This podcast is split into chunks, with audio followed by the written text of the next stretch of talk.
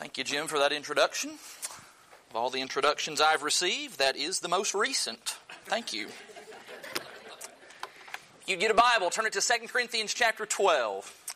2 Corinthians, the 12th chapter. We're going to be just all over the New Testament this evening or afternoon, whatever time of the day it is. Uh, I'm all discombobulated, not used to getting up and doing this kind of stuff on a Saturday, but uh, I'll just I'll join with Eddie and express my appreciation. I, I, I really really am very thankful for opportunities like this. You know, you, you, you, know you must be dealing with some folks who are serious about their Christianity that are willing to get up early on a Saturday morning and uh, study God's Word and, and sing songs like this. And so I'm thankful for that. And I appreciate uh, Chris and, and Jim and all the work that they do in putting this together. They, it is just a labor of love for them. They're not, you guys don't get paid for doing this. Preachers get paid, don't we?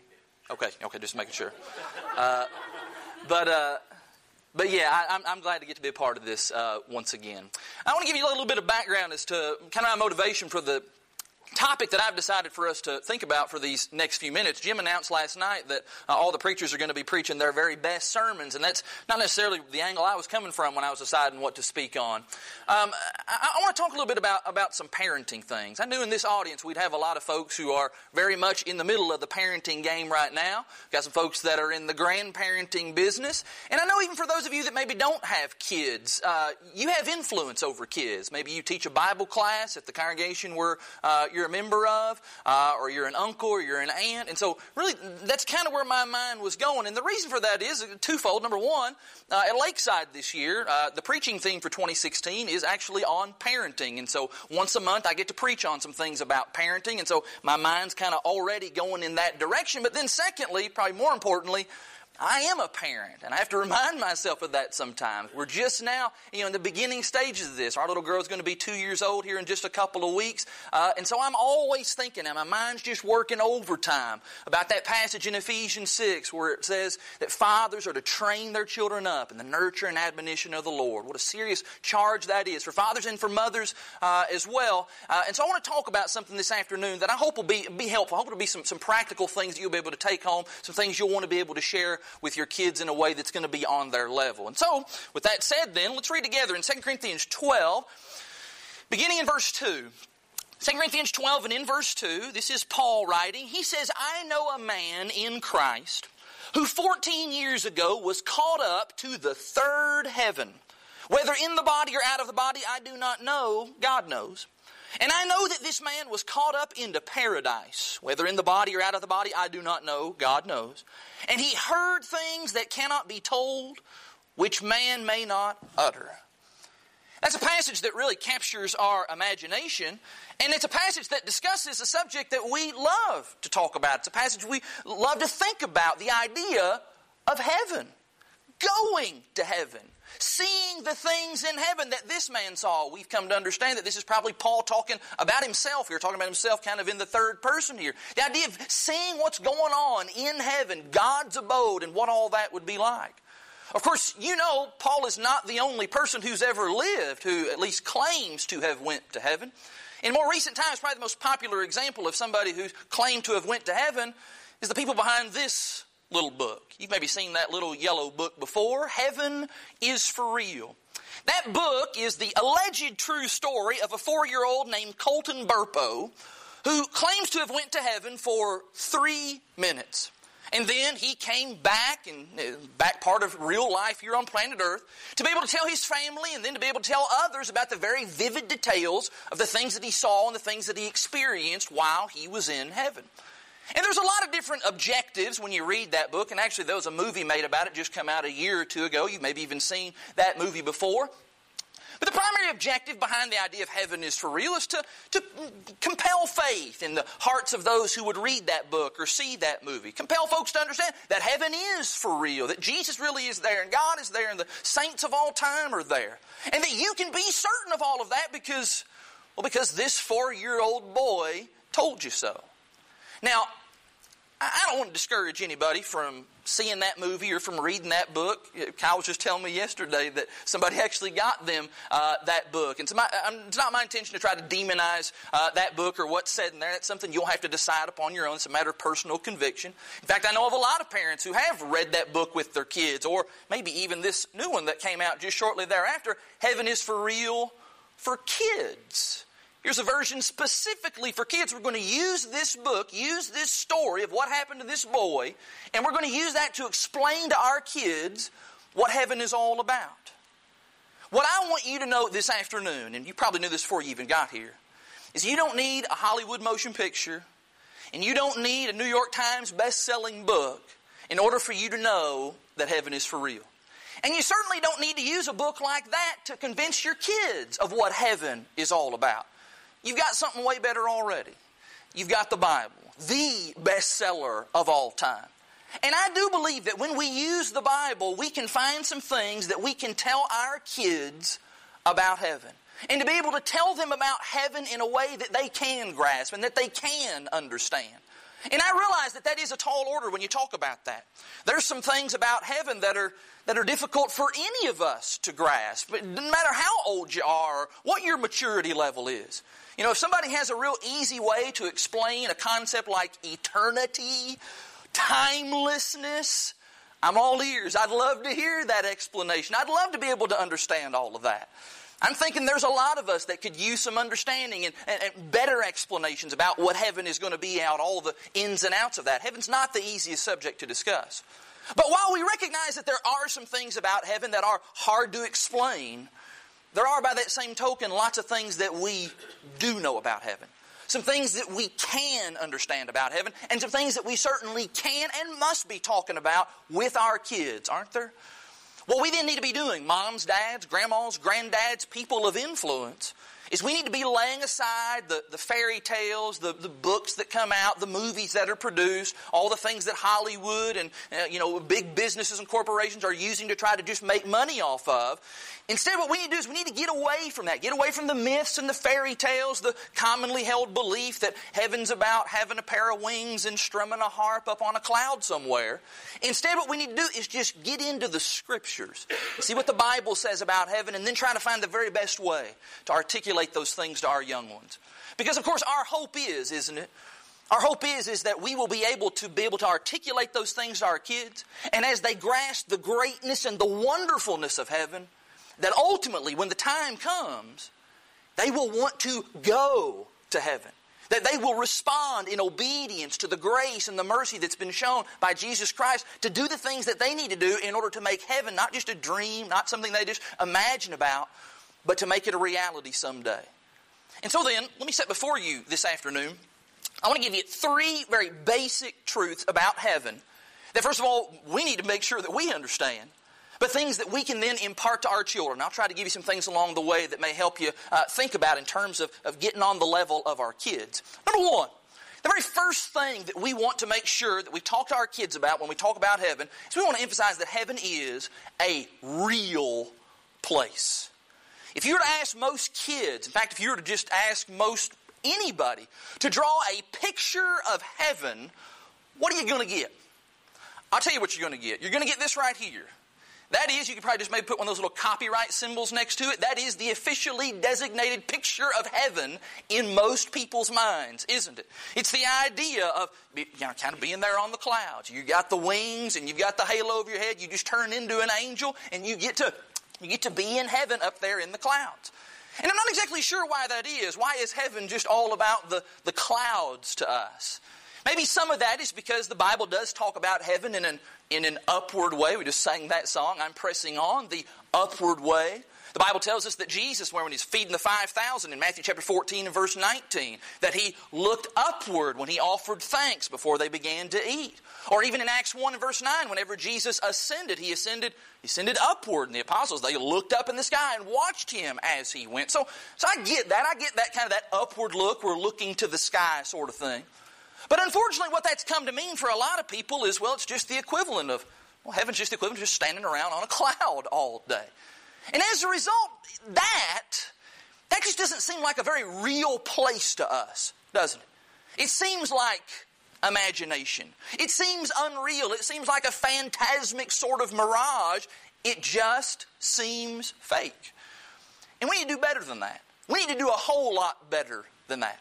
What we need to tell our kids is the same thing that the Bible says about heaven. And that is that heaven is a real, genuine place. And so then we think about that passage that we just read from 2 Corinthians chapter 12. Paul describes it as the third heaven. He talks about that as being an actual place where he or somebody went to that place. Furthermore, let's look at the book of Revelation in Revelation 29, or Revelation 21, excuse me. In Revelation chapter 21, instead of heaven being described as a bunch of water vapors and standing around on clouds, we're told in Revelation 21 and in verse 10, we're told there, Revelation 21 10, that he carried me away in the Spirit to a great high mountain and showed me the holy city Jerusalem coming down out of heaven from God. Look at the terms that John uses there. John's privileged to, to see some things, maybe kind of a preview of heaven, if you will. And the terms that are used there great, high mountain, referred to as a city, an actual place that you can go to. Maybe the most famous of these kinds of passages will be in John 14. Let's look at John 14, please. In John 14, this is Jesus talking about heaven. And I want you to notice how Jesus, he really describes heaven in very real sorts of terms that kids, I think, are going to be able to wrap their heads around. In John 14, beginning in verse 1, Jesus says these words to, to reassure his apostles. He says, Let not your hearts be troubled. Believe in God, believe also in me. In my Father's house are many rooms. If it were not so, would I have told you that I go to prepare a place for you? Think about that, that heaven is the place of Jesus' Father, a house with many rooms. How about that? That is that's an image we can relate to. You got a house that you live in. Does it have rooms in it? Your kids can grasp that. Heaven's kind of like that. Let's go back to Revelation now. Look in Revelation chapter 2. In Revelation chapter 2, this is the letter that Jesus sends to the church at Ephesus. Look at the term that he uses there in Revelation 2 and in verse 7. Revelation 2, verse 7 He who has an ear, let him hear what the Spirit says to the churches. To the one who conquers, I will grant to eat of the tree of life, which is where? Which is in the paradise of God. That's a portrait, that is paradise, a portrait of a, of a beautiful garden, this, this amazing, beautiful place, the kind of place that we can picture, at least attempt to picture in our minds. How about one more in this connection? In Hebrews chapter 11. In Hebrews 11, this is probably my favorite description of heaven. The Hebrew writer describes here, as he's talking here about all these wonderful people of faith, Moses, Abraham, etc. He says in verse 16, in Hebrews 11 and in verse 16, he says, But as it is, they desire a better country. That is a heavenly one Therefore, God is not ashamed to be called their God, for He has prepared for them a city. There's the use of that term city once again, but I just love, I love the use of that idea of a country. That's a real, tangible place, a place that you can go. Now, maybe right here, as we've kind of compiled all of this, maybe this is as good a place as any for me to say a word here about how in heaven we're going to have a real body. That we will not be, as is so commonly believed, we will not be ghosts. You think about that picture that I put up a second ago. That's usually the picture of. You know, kind of ghosts just floating around on the top of a cloud. Well, where exactly did that idea ever come from? Look with me in 1 Corinthians 15. In 1 Corinthians 15, Paul talks here about the resurrection. And he says about that in verse 44, 1 Corinthians 15 and in verse 44, Paul says here, he says, he says, it is, actually, let's just back up get verse 42. So it is with the resurrection of the dead. What is sown is perishable, what is raised is imperishable. It is sown in dishonor, it is raised in glory. It is sown in weakness, it is raised in power. Verse 44 now. It is sown a natural body, it is raised a spiritual body. If there is a natural body, there is also a spiritual body. Now, I don't know everything about that body. I'm going to guess nobody here knows everything about that body. But we are going to have a spiritual body, Paul says. And maybe this is a good place to just also interject as well that that means we're not going to become angels. You know, that's common in those pictures. That's common sometimes even in people's language. You know, grandma passed away. She's now an angel. The Lord took her home and made her an angel. She's an angel in the clouds. No, grandma did not become an angel. Angels are a completely separate order of created beings. And we need to help our kids understand that. Look in Hebrews chapter 1. Maybe I'll just get a verse to emphasize that. In Hebrews 1 and in verse 14, the Bible says there, Hebrews 1 14, are they not all ministering spirits, talking about angels there, sent out to serve for the sake of those who are to inherit salvation? The last part of that verse is talking about us. First part of that verse is talking about angels. You don't become an angel. Angels were created by God to serve Him and also to serve us, to help us in our journey toward heaven. We will be given our own spiritual bodies so that we can live in that real, tangible place called heaven. Now, naturally, as we talk about these things with our kids, kids are going to have questions.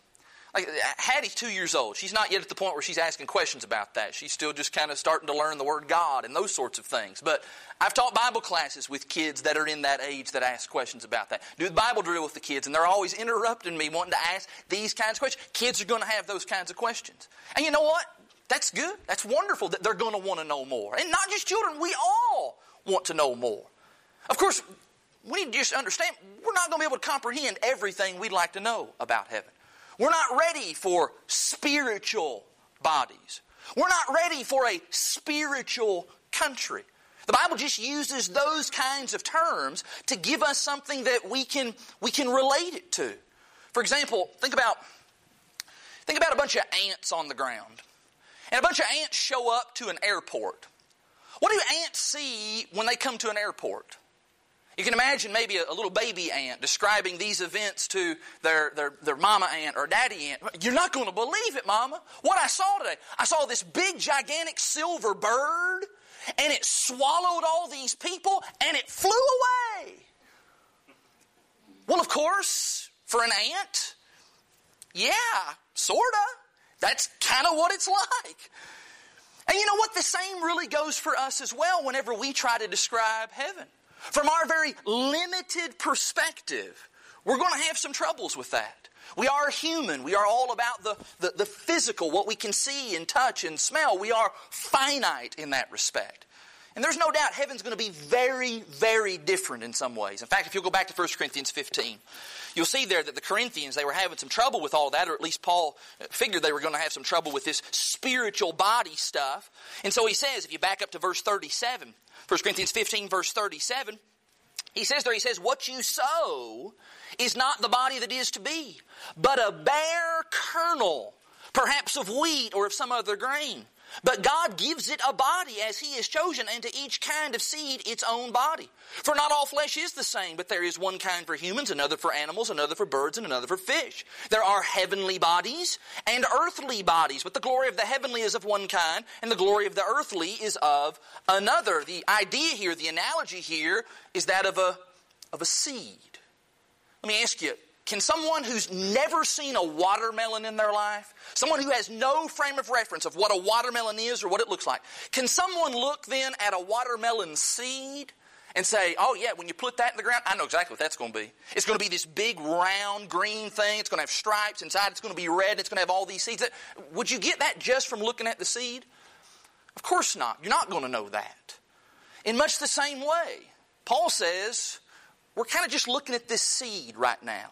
This seed that's labeled spiritual body. And we're not entirely sure what that's going to be like. But it seems to me that the Bible is saying that there's going to be at least some correspondence between what we have now and what we're going to have then. In Revelation 6, for example, you notice there in Revelation John is privileged to see, really, I wonder how much money we would give to see the things that John saw in the book of Revelation. In Revelation 6, John sees these people who have given their lives for the cause of Christ, these martyred souls under the altar. And so he describes them in John or in Revelation 6, beginning in verse 9. He says, When he opened the fifth seal, I saw under the altar the souls of those who had been slain for the word of God and for the witness they had borne. They cried out with a loud voice, O sovereign Lord, holy and true, how long before you will judge and avenge our blood on those who dwell on the earth? Then they were each given a white robe and told to rest a little longer until the number of their fellow servants and their brothers should be complete, who were to be killed as they themselves had been. Now, again, I, I don't understand everything about that, I don't understand everything about these heavenly bodies, but what John's describing here apparently did not look so different, so completely out of the ordinary that John says, It looked like a bunch of aliens down there. Man, the stuff I saw, it was just crazy. It was wild what I saw. That's not what John says. John says, yeah, these people seem to have some capacity for, for speech and for knowledge and for recognition. He recognized them. There's some correspondence to the things that are to come and the things that are now. The Bible draws some comparisons between this world and the heavenly realm that is to come. And if there was no basis for those comparisons whatsoever, then, then the Bible wouldn't make those comparisons. You know, when I say that gasoline is like water, you understand what I mean by that, don't you? I'm not saying that gasoline is the same thing as water. Don't go putting water in your gas tank. That's not going to work well. But you understand when I say gasoline is like water, you understand I mean that, yeah, they do share some similarities. And so, in the same way, we don't want to make heaven into sounding like it's some kind of a physical place. You know, telling little Johnny, hey, good news, in heaven you'll get to just play Xbox all day long, and you'll get to just, you know, play football for eternity, and you can eat all the cookies you want and never get fat. Don't want to give that kind of picture to our kids. That's not what the Bible teaches at all. But there is some comparison to be made between our physical bodies and our heavenly bodies, this physical world and the spiritual world yet to come. In that regard, then, then maybe the term here, as I think about all these different biblical terms, maybe the best term of all of these is that one from Hebrews chapter 11. That term, country. I really like that. Think about heaven as a, as a country. You know, I've never been to Australia. And I'm sure that things in Australia are very, very different than they are here in Kentucky. I don't think we have. I think if you went back there in the woods, you wouldn't find kangaroos or koala bears or anything like that. Lots of very different things going on in Australia. But you know what? The fact that I've never been to Australia doesn't mean that Australia isn't real. And the fact that it's a very, very different place from the place that I'm, is, uh, that I'm accustomed to, again, doesn't mean that it doesn't exist. Or that it's somehow ghostly, a bunch of people, you know, floating around on the top of clouds. And so what we want to say to our kids is, is we want to say one day, one day we're going to go to a new country. One day we're going to move to an entirely new place. We're going to a new country that is very, very real. It is as real as Kentucky or Australia. And you will really be you in that heavenly country. And maybe one of the things we can say in connection with that about heaven is that, yeah, it's going to be a beautiful country. Look in Revelation 21 again. Notice the language John uses here. And John uses this kind of language all throughout the book as he, we get these previews, these glimpses of heaven. In Revelation 21 and in verse 1, then I saw a new heaven and a new earth, for the first heaven and the first earth had passed away, and the sea was no more. And I saw the holy city, New Jerusalem, coming down out of heaven from God, prepared, notice this, as a bride adorned for her husband. When you go to a wedding ceremony, what's the big moment? What's the big moment at the wedding ceremony? It's when the music plays and everybody stands and they all turn and look to the double doors and those doors come open and, and the bride comes marching out. And what's everybody's reaction when they see that? Everybody goes, oh, wow, she's so beautiful. Look at her. And you know what? That's the picture of heaven. That it is a beautiful place. It would take our breath away for us to be able to see it with our own eyes. That's the picture of heaven. In fact, if you keep reading throughout the book of Revelation, it speaks of all those things like the precious stones and, and, the jewels and the gold and all those sorts of things, and the amazing way in which it's all just put together. Heaven is God's home. And it should be no surprise that it would be a beautiful and wonderful place, and the good news is, is it can be our home too. And we want our kids to know about that. We want our kids to know what an amazing and awesome place heaven's going to be. Eventually, though, eventually, though, kids are going to ask the question. This is probably the question I've come across more than any other when you talk to kids about heaven. They're going to ask, what are we going to do there? What are we going to do in heaven? And of course, we all know the canned, appropriate response, don't we? What are we going to do in heaven? Well, in heaven, we're going to worship God. We're going to sing and praise and worship God throughout all eternity. Well, when you're seven, and all of your experiences of sitting in church and singing and worshiping God usually result in you getting restless, and then that ultimately culminates in being drug out to the back and having your hind end wore out. The idea of sitting in heaven for an endless church service, ah, that just doesn't sound all that great, does it? That just doesn't sound like anything I would really be interested in. And of course, when you put it that way, no, for some people it's just not going to sound all that great. Now, let me just say here is there going to be worship in heaven?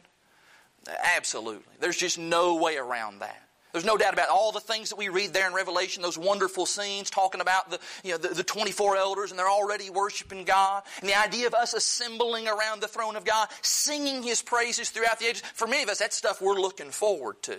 There will be worship in heaven. But I don't believe that's just going to be the only thing going on in heaven. In fact, look in Revelation 19. Just maybe turn back a page. In Revelation 19, here's maybe a little bit different angle of what heaven's going to be like. In Revelation 19, look at verse 9. The angel said to me, Write this Blessed are those who are invited to the marriage supper of the Lamb. Underscore that. The marriage supper of the Lamb. The picture of heaven here is that it's, is that it's a celebration. It's a celebration feast or dinner, if you will. It is this big, joyful gathering. You know, do, do, you like the sound of that? I know that I know that I do. And I think our kids will enjoy the sound of that. That heaven will be a place of jubilation, rejoicing, and celebration. Now, we want to always be careful here when we talk about that. Don't want to give off the impression that heaven's just going to be play all of the time. Going to go fishing in heaven. Going to go hunting. You know, going to go golfing, and you get to make a hole in one every time in heaven. No, it's not what heaven's going to be about. What we want to emphasize to our kids, secondly, is that heaven is wonderful because God is there. In fact, I think this is probably the most important thing I'll say all afternoon. That is the central truth about heaven that is repeated again and again and again throughout Scripture. You see that in the Old Testament, and you see it all the way through the New Testament. Which means that in heaven, we will get to be with the Lord. If you're still in Revelation, go to 21 again, chapter 21. Just read that verse a second ago in the first two verses there about the bride being adorned for her husband. What a beautiful thing that'll be. Look at the next verse. Look at verse 3.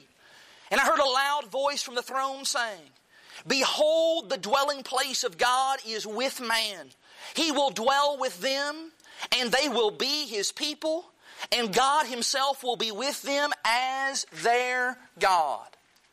We get to be with the Lord. That's what makes heaven so great. We get to do the very thing that human beings were created for, and that is to dwell with our God the God who created us and the God who loves us just so very, very much. Jesus makes that very point in John 14. Would you go back there? Again, we, we read the first couple of verses there. Jesus talks about his Father's house, many rooms. He's gone to prepare a place for us. Look at the very next verse, John 14, verse 3. John 14, verse 3 And if I go and prepare a place for you, I will come again and will take you to myself, that where I am, you may be also. That's it. That's what heaven is all about. And sometimes I'm afraid that we make heaven into the wrong thing. We think of heaven maybe as the big retirement home in the sky where we just get to kind of relax and just kind of do leisurely stuff throughout the ages. Sometimes I'm afraid we get all caught up in this idea of heaven as the, you know, the big mansion over the hilltop. I want a gold one that's silver lined. Friends, that ain't it. Those are beautiful descriptions, but that ain't what it's about. Heaven is about being with the Lord. That's way more exciting than fishing or hunting or golfing for all of eternity, isn't it? You think about this. And this is where we want to get kind of on our kids' level here. Think about what it's going to be like to be with God. First of all, God made everything. You know, we'll sit and watch magicians, maybe go to a magic show, and we'll watch magicians for maybe hours on end make stuff disappear and reappear and do all kinds of sleight of hand and trickery and so forth. But what's going to happen when we are in the presence of the one who created the heavens and the earth and everything that we see and know simply by His Word? What's that going to be like? When we get to watch God work, and it's not a trick with God, He can really do it. Furthermore, not only God make everything, God, God knows everything. There isn't anything that God doesn't know. God knows all about, for example, God knows all about history. I got a bunch of history questions I'm wanting to ask God about. You know, whatever happened to the city of Atlantis? You always hear about the loss. How do you lose a whole city? What in the world's that all about? Or, you know, God knows all about nature. Lots of us have questions about nature. I'm wanting to know about Bigfoot. Is there, was there a Sasquatch, Lord? What about that? Tiffany, uh, usually during February, this is when this usually happens. That's when mating season is going on for skunks. So if skunks are out and about, and sometimes they end up becoming roadkill, and we're driving down the road and we smell the awful smell that skunks give off, and Tiffany always asks, What are skunks for? I want to ask God what skunks are all about. Well, God knows the answers to all of that stuff and a zillion other questions that we have. And in heaven, we'll have the opportunity to be with God and to learn directly from the source. And that's incredible. There's never been anyone as interesting or amazing or as intelligent or as powerful as Almighty God. And in heaven, we will be by His side literally. We get to be with the Lord. We just can't stress that enough to our kids.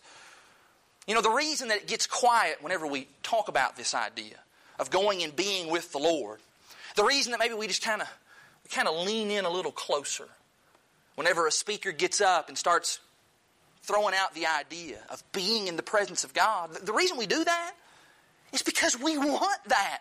We want to be with the Lord. It is what we were made for. And we need to tell our kids about that. You know, just, just maybe ask your kids sometime. If you had the opportunity to have dinner with anybody, you're going to have an evening to get to have dinner with anybody of your choosing, anybody past or present who's ever existed, who would you have dinner with? Maybe your kids would say a you know, famous athlete or a celebrity, or maybe uh, maybe it is a family member, maybe a family member that's you know that's that's deceased and is no longer living. Uh, anybody in the whole wide world you can have dinner with. Then you, what you want to say next is you want to say, what do you think about having dinner with the Lord? What would that be like, and how would that compare to having dinner with, with an earthly person? You know, you have dinner with a human being, eventually Eventually, you're going to find out things about that other person that you don't like so much. And eventually, that other person is going to find things out about you that they don't like so much. And even if that dinner is going really, really well, eventually, the dinner is going to come to an end, isn't it? It's going to stop. You're going to have to get up. You're going to have to go home. You're going to have to go your separate ways and all that sort of stuff. But with God, the idea of having dinner with God, oh, just the opposite. You will never, ever find something out about God the Father or God the Son or God the Holy Spirit that you don't like. And you know what? You don't have to worry about the Lord finding something out about you that He doesn't like. The Lord knows everything about you and He loves you anyway. And the great thing about God, having dinner with Him, it doesn't end. There's not, oh, I got to get home, got to get it. No, it's not going to be that way with the Lord. It just goes on and on. We'll never run out of time with God. We just get to be with the Lord, get to know God better, Get to watch God work, get to be around Him, get to be with God every single day of eternity. Now, I don't care who it is you'd invite to dinner, it wouldn't compare to being with God. Heaven's wonderful because God's there. And we need to reiterate that to our kids because that's the thing I think that makes heaven more special than any other place. Maybe the final thing we really want to spend some time talking to our kids about with heaven is that heaven is special because heaven's just all good all the time. You know, one of the ways we can help our kids understand this important truth is actually by talking about some of the things that heaven is not, talking about it from the negative standpoint.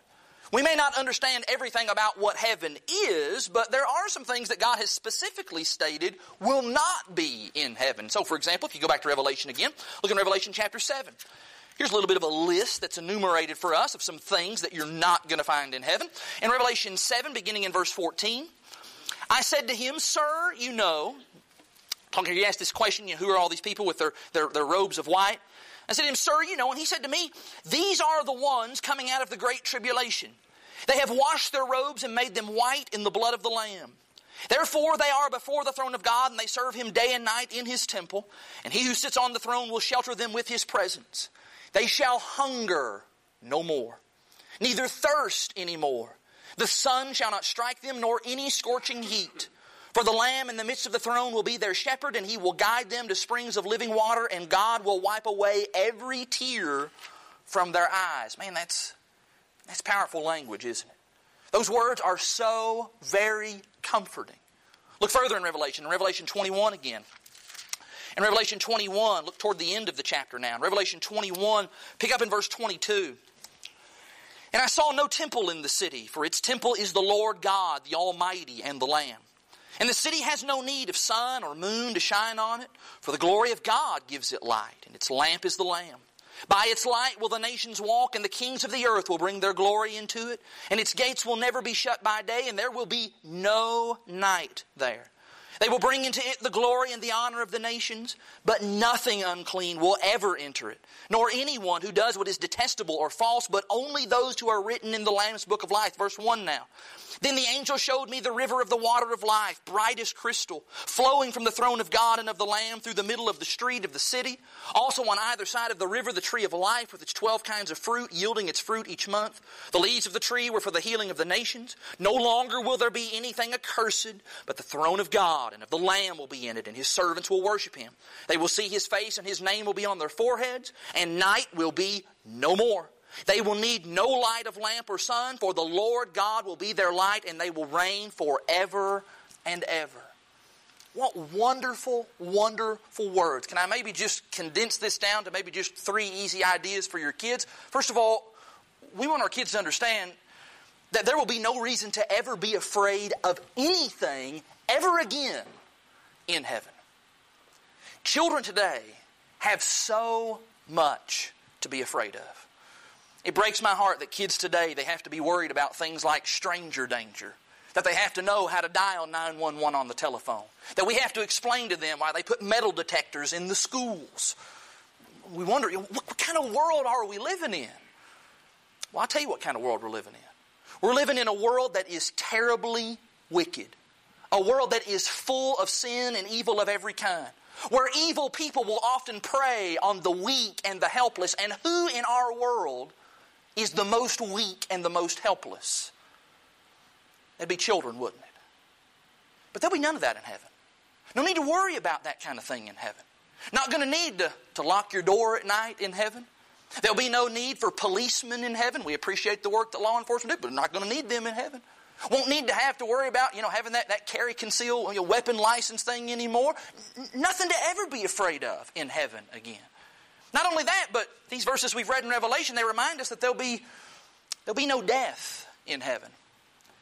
Death, of course, is the great separator. Tears our loved ones away from us, tears our loved ones away from our children. You know, we sing that wonderful song, No Tears in Heaven. And what a promise that is. You think about that. You think about just in the life of your kids. Who all have they been separated from? Who has been taken away from them, maybe even at a very young age? I wish my daughter Hattie could have had the opportunity to know her brother Ben. My brother Ben, ben would have been her uncle Ben. My brother Ben was he was such an amazing person. He was so talented, he was so smart. He would have been the guy being invited to spring lectures to be given lessons from the Word of God. But he was taken away, taken away before she ever even had the opportunity to get to meet him or to get to know him. And I hate that. I hate death. It is the great enemy. But the truth of the matter is, if you live long enough, you're going to lose all your friends. You're going to lose all your family members. You're going to lose all your loved ones, or they're going to lose you. If Jesus tarries, we are all going to die. And that's just the reality of life. Hebrews 9.27 tells us. We will say goodbye to the people that we love so very much. We'll shed those salty tears. We'll make that hard journey to the graveyard where the cemetery, where the stones are, are set. And your kids, they know that. It takes them a little bit of time to get that, but they know that and they see that. They see the pain that that causes, and they themselves experience the pain of death. And what we want to tell them and emphasize to them is that in heaven, no more. We will never be separated by death again. We will never have to experience the grief and the sorrow of loss. We'll never have to say goodbye again. And furthermore, we'll never have to worry in heaven. No worries, no stresses of any kind. You know, I've thought about this. Kids, it seems unreasonable to us, but kids do have a lot of stuff to worry about. Maybe not on the same level of the kinds of things that we as adults worry about, like bills and jobs and deadlines and those sorts of things, but, but kids do have a lot that they are anxious about. Standardized tests, homework, bullies, not being able to fit in with their friends, having the right kind of clothes that other people are going to accept. Will I even have people who will be my friends? There's lots going on in kids' lives, lots that they're concerned about, lots that they're, lots that they're worried about. I love the picture that's given of heaven in Revelation 14, verse 13. In Revelation 14, verse 13, look at what's said there. Revelation 14, verse 13, and I heard a voice from heaven saying, Write this Blessed are the dead who die in the Lord from now on. Blessed indeed, says the Spirit, that they may rest from their labors, for their deeds follow them.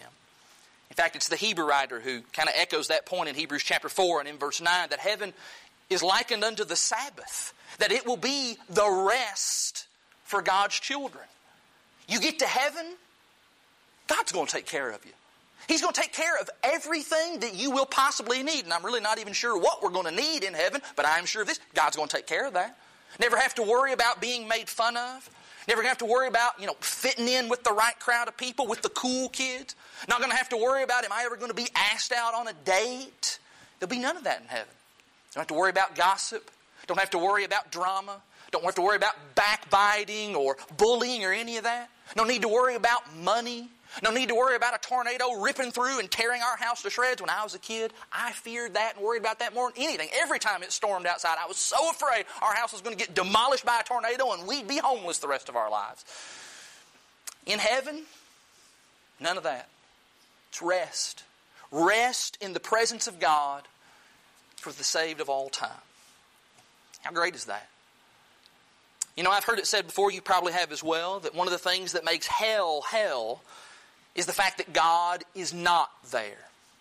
And that means that all of the good things that God is grace, mercy, love, light, and joy, and all these wonderful attributes all of those things will never be in hell.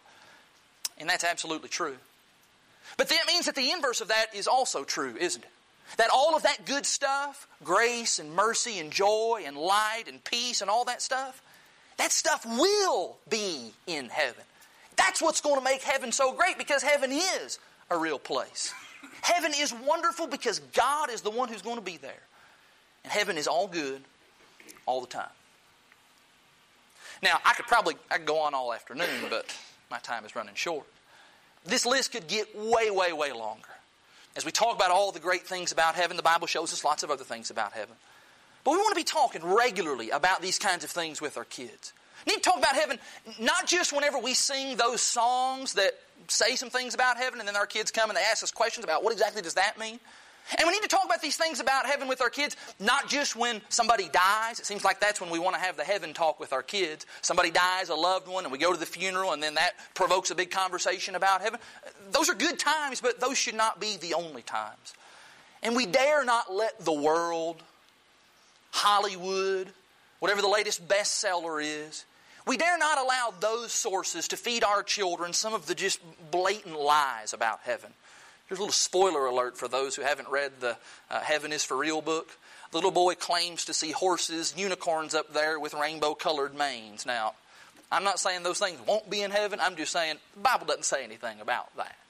We don't want our kids to have their mind filled with things of the imaginary, the things that have come from the imaginations of mere human beings. And heaven is a whole lot more than just the standing around on a cloud holding a harp. We want to get our Bibles out. We want to help our kids to be looking forward to heaven, to want to go there.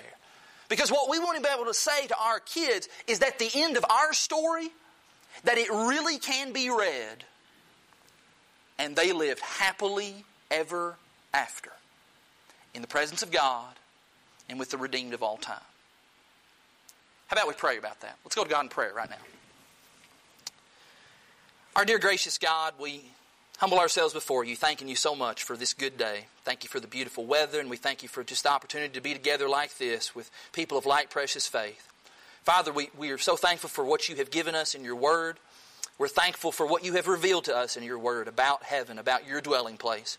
And Father, while we sometimes maybe have more curiosities than we have answers, we're thankful that you showed to us what you did show to us. You've given us just enough that makes our hearts long to be there with you. Father, what we pray now is we pray that you'll help us to be able to take the truths that you've revealed in your word, help us to have wisdom, that we might be able to carefully articulate these ideas to the precious souls that are in our lives, to our children, to our grandchildren, to our nieces and our nephews, and the young people that we come into contact with. Our desire, Father, is that they would not just be our children, but that one day they will be your children. Help us to instill these things in their hearts, that they will desire to be with you someday. Pray that you'll be with all of us as we try to serve you on this earth, because, Father, we do very much want to be with you in heaven. And if you should allow the world to tarry, we pray that you will use us as instruments to be able to, to have compassion toward the lost, to help make them mindful of the day of the Lord, and to help people be ready for that great day so that we can all be with you in heaven for all of eternity. We thank you for your Son Jesus that makes that possible and for all the blessings that come in and through him. And it's in his name that we offer this prayer, and amen.